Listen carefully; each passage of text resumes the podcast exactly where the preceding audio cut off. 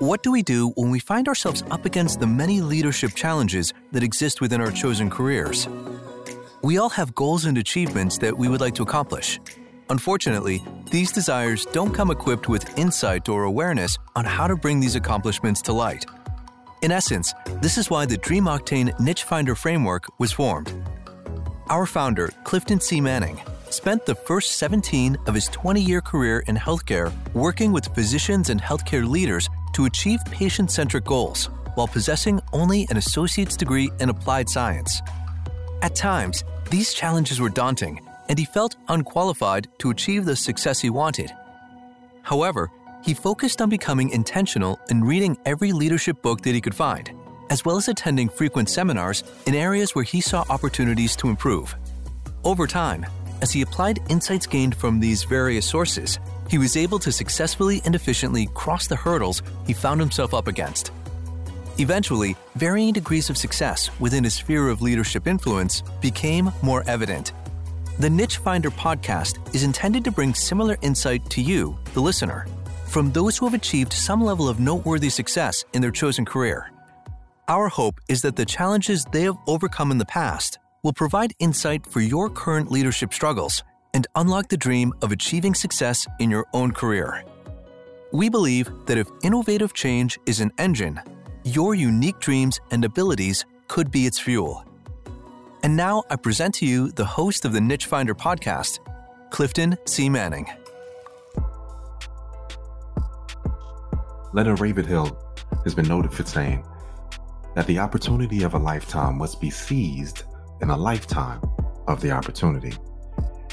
I welcome you today to this version of the Niche Finder podcast. We've finally come to the last stage in becoming a first time author, the seven steps, or what could also be considered the seven secrets to writing your first book.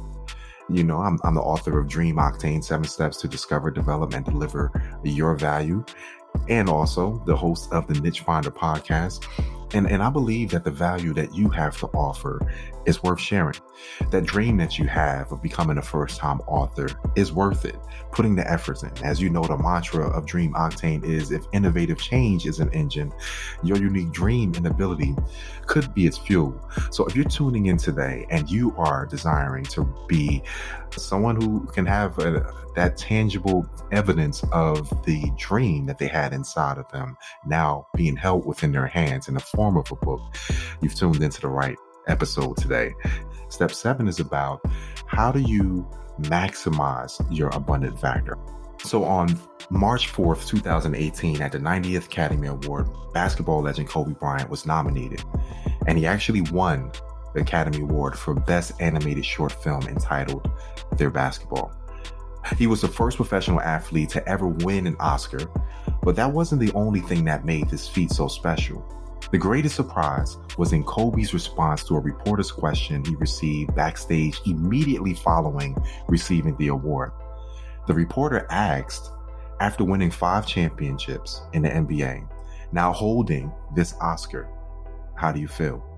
Kobe inhaled and exhaled quickly, looking at the reporter as if the reporter morphed into a basketball hoop that Kobe was just about to sink the game winning shot into.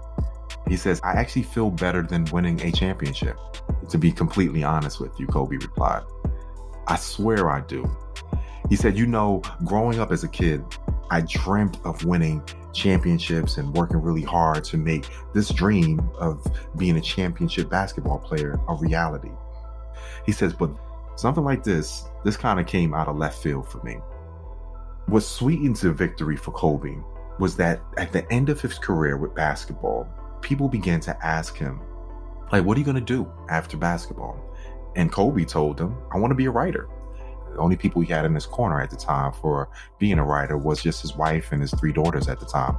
Nevertheless, he built a studio inside his house and began writing. Most people thought that he would end up coaching or having some role behind the scene, but Kobe was intent on bringing this dream of writing to others. And he felt like he had to put effort behind it and he discovered that writing served a purpose outside of himself. From there, Kobe developed that raw talent with others who helped him to refine his gift and eventually deliver it within various arenas. In response to a question from another reporter, Kobe encapsulate the potential in having more to give even after being successful in your first environment. Obviously, you've won championships, the reporter said, Olympic gold medals, and now this. You talk about this meaning more to you, but at the same time, can you talk about the struggles that you may understand uh, now that someone who has achieved fame may have trying to find a new outlet? The hardest thing for athletes, Kobe said, when you're starting over is that you really have to quiet the ego. You have to begin again. You have to be a learner all over again. You have to learn the basics of things. He says that's the difficult part. So, my advice, Kobe said, is to tell athletes find a thing that you love to do. He says, I wake up every morning and I can't wait to write. I can't wait to get into the studio. So when you find the thing that you love to do, everything else tends to make sense. You see, this serves as a great example, Kobe. An example I just shared with you is that even if you're wildly successful, ladies and gentlemen, you may still have more to give. And when we talk about step seven, as you becoming a first time author, that's the question that I would love for you to frame your thoughts around what you have to offer. Do you have more to give? Is there something inside of you that you feel has already made a difference in times past that you feel could also make a difference in your current state and potentially make a difference in the future state of someone else? If they had your story, if they had this thing that you had invented that helps people to get through this barrier, go over this hurdle, or to accelerate them to some end result that they didn't believe that they could get to. Maybe your book could pave the path. Now, now I know, you know, there's so many books that are out there. There's so many people who are writing. It's like everybody and their mother has a book now, but it's different. When you look at your comparative advantage to someone else, comparative advantage, as you remember from step four or step three, rather, when you look at that, it really has to do with what do you have that you can communicate more efficiently, more effectively. When you do that, it actually becomes unique to you versus trying to compete with others. Like if if we talked about building a house, right? If you learned how to build a house, right, and, then other people want to learn how to build a house, they're going to go get your book on how to build a house. But this is the thing that makes you unique. And Seth Godin actually has a book called Tribes. And in that book, he says that we have, and I paraphrase, pretty much that viral video that goes out really starts with maybe a core group of about a thousand people. And he says they tell one, another person tells another one, and some may tell two. The next thing you know, it's viral. And the same thing with your tribe. You don't have to have millions of people following you in order for you to be successful. All you need is that core group that can find what you have of value that's of that now becomes of value to them. So yes, I have know the struggle. I've been there. I've been doing this podcasting now for uh, a little over a year, so I understand how you can have challenges in your life. I know what it feels like to be the ones seated in front of the computer four o'clock or three o'clock in the morning and not be able to get my thoughts that I felt inspired for out on paper. And so the technique that I'm giving you helps you to eliminate writer's block right? It helps you to know that this isn't, you know, something that's just going to, you're not going to be an overnight sensation type of thing, but you could provide some helpful hints to someone that potentially over time, who knows, it could be something that could lead to greater success. I mean, obviously, there's no guarantee. Life is what it is. Some things uh, happen, some things don't. But I can tell you that if you can sit and you can speak if you can take teaching materials that you've already taught on this thing that you have, that's your superpower that you've done so well, if you can take that information and transcribe it, then you can have a book that could be substantive. This was helpful in the environment for which you, you know, spoke audibly in front of people and it was helpful, then why not convert that into a book and give it to a wider audience? Again, step seven is maximizing that abundant factor. It is getting what you have out, not only to a wider audience, but you got to ask yourself, do you have more to give? Yeah, it's special what you've done up until this point, but we want to see that people want to get the essence of who you are because it's genuine, right? It's genuine. I remember when I thought about my superpower, the compliments that I've received had quite often has been like through presentations. So I remember being in business school and they had a speaker series. And, you know, we have a tough group that was part of my executive MBA program, all leaders in their own right, all had something to offer. And they could be pretty critical when it comes down to things because they are very well trained, highly intelligent individuals. And so when I found myself up speaking, because I had signed up for the speaker series. I wasn't really sure what to expect, but I remember sharing with them how difference makers can make a difference. I had already used that presentation before in speaking at a college at Rutgers in their biomedical program. I, I, spoke a couple times to new students coming in. They called me in to come and speak after they saw me do a speech for a graduation class. And I was just encouraging people about finding what they have of value and delivering it to a wider audience, similar to what I'm doing right here today. And when I repackaged that story and I began to share with them my dream, my struggle, what I discovered. And here is what life is for me now. The executive MBA program, everybody didn't stand up, but I did have a few people standing up afterwards to really recognize how that moment in time made them feel. And it was encouraging to me. But what if I did not do that? What if I sat on what I had to offer and I just did not offer it? You see, the seven steps or seven secrets that I take you through to becoming a first time author, it really is about finding your one thing, focusing in on that one thing and then delivering it to a wider audience. You know, Tyler Perry is a great example. Yes, he, like Steve Harvey, has this story where they were homeless and then now they um, brought, you see that they're highly successful. But when Tyler Perry started out, he stated in a YouTube video, he says he's always been asked, uh, How did you make it? Uh, his reply says, There's only one answer Tyler Perry says. He says, Truth be told, it was nothing but the grace of God. His journey, like Steve Harvey, spent several years struggling to bring his one thing to a stage. You know, he was a playwright. He does many things now, but Tyler Perry was a playwright. That was the start of his journey. And although Perry had a comedic edge to his creativity, his one thing was writing, producing, and performing in his theatrical plays to do that, he had to work odd and end jobs. He had to save up tax return money and he had to rent out. He went to rent out the 14th Street Playhouse in Atlanta so he could put on his production of his autobiographical play, I Know I've Been Changed. Uh, in the video posting, he likened putting his effort behind working on one thing to be like watering a seed in the ground. He said, You can plant a seed all day long, Perry said. Uh, you can even go around giving your business cards to people, knocking on doors and auditioning. Uh, you can do all of that every day of your life and nothing happens.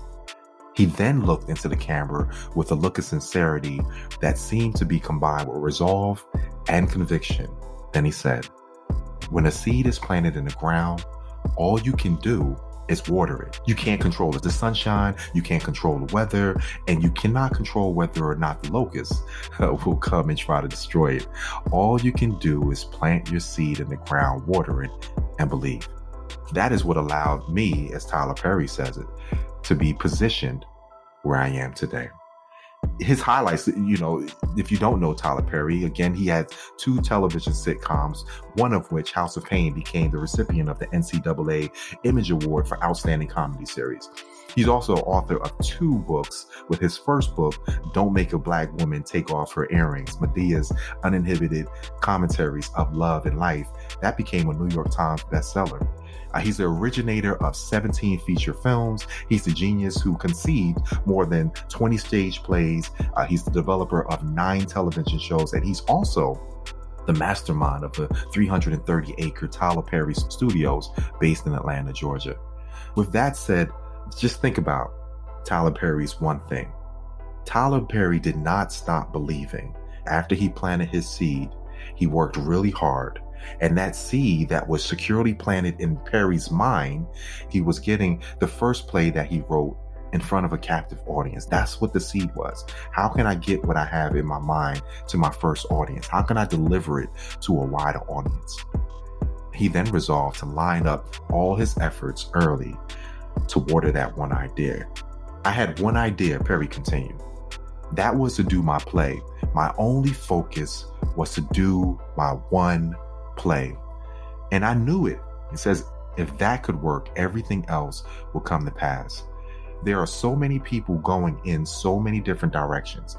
This week they're doing this, next week they're doing that. He says, I usually try to get them anytime I'm encouraging them, Tyler would say. I would try to get them to focus. Focus on one thing, one area. Put all your energy into one area.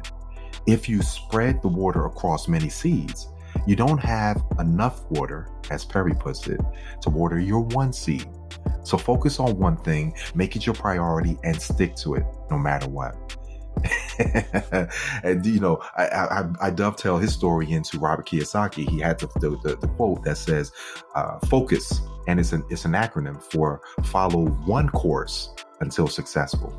Maximizing your abundant factor in step seven uh, takes the focus that you have placed on your one thing throughout the other six steps and it charges you to follow that one course until successful. And so as you start to do that, when Perry did that, he got twelve thousand dollars he saved up in tax returns. Six years he was been and been trying to do this this play. You know, only a handful of people showed up. Thirty people showed up, but he didn't stop. He was determined. And then the cycle of disappointment for him continued for six years, ranging from 1992 to 1998. However, in 1998, his play was moved to the House of Blues in Atlanta, and it was ramping up to be his last attempt at launching his play. But instead of failing, as it did in previous years, this time, all eight shows sold out. The play was then moved to the famed Fox Theater, where upwards of 9,000 people were in attendance. When we find out one thing, which, you know, the 5P framework we talked about in step one is designed to help you to uncover, we must stick to it until we're successful. It may not be immediately apparent that the niche that we have by taking it through steps one and steps through steps one through step six is bearing fruit, but we have to keep watering our seed. TD Jakes said it this way. He says, if first you don't succeed, try, try again.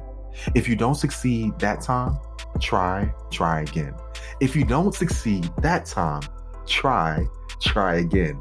And if you don't succeed that time, write a book about what you learned from how you failed. There is always something to do with what you have experienced. Now, as you maximize your abundance in step seven of becoming a first time author, keep in mind that although iterating your one thing until success is important, you have to understand that there's value in the process. You can do this on your own. And these seven steps that I've shared with you, if you follow them, this is a technique that will help you get your story into tangible form. But you don't have to stop there. Many people struggle with writer's block. Many people have a story to tell, but it's not for everybody right? We we can definitely help you on your path towards success of becoming a first time author using the techniques that we have. If you're a coach, consultant, or counselor, and you've already had material that you've shared with people that's been successful, but now you want to be able to have that that book in hand. Commercial break on this. The other day, I was talking to someone who was highly successful, and the person does speaking, and um, he has a book, but it's from years ago. And one thing he shared with me, there it was a certain environment that he wanted to get into on a national stage and they were joking around with him, but they were serious. but in a joking way, they said, Don't come back until you've updated your book. Don't come back until you have this new book that you've been telling us about. Now, wow, how could that be? You mean you have an opportunity with somebody who you know, who's well known, who's respected, and they're challenging this individual. Don't come back until you have your book. What would having a book do for you? What doors do you believe that it would, it would open for you?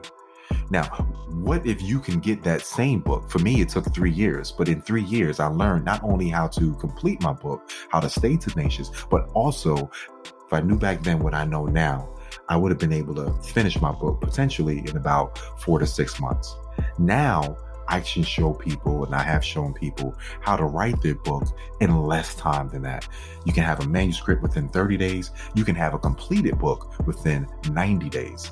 It's a whole ghostwriting process that we've that we've done, and we can craft and we can put that t- together for you. But if you click on the link below, the first thing we have to find out is, are we a good fit for each other? If it is a good fit, well, we can set up time to do a free consultation. The steps that you take towards pursuing your dream of becoming a first time author is something that is possible and it is worth it. Again, even if you're wildly successful, you may still have more to give.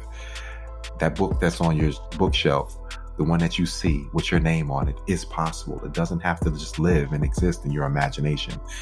You can do it, and and, and we can definitely help you through the process.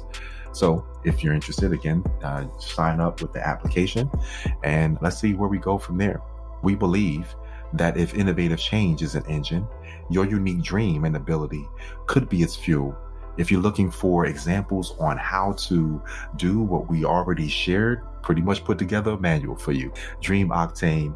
If you go onto Amazon.com and you click on Dream Octane, the seven steps to discover, develop, and deliver your niche, you can just see from the Kindle. And this was top 100 within the first 30 days.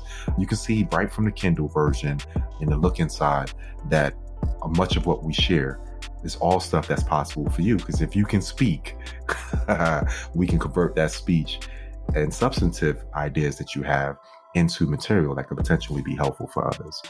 Look forward to seeing you the very next episode where we get back to having our guests on our program. This is the part that I love. Got so many guests that are lined up for you. Would love to get you to hear from other experts as they tell you about their journey and at the same time help you on your journey towards success. Thank you for tuning in today, and we look forward to seeing you on the very next episode.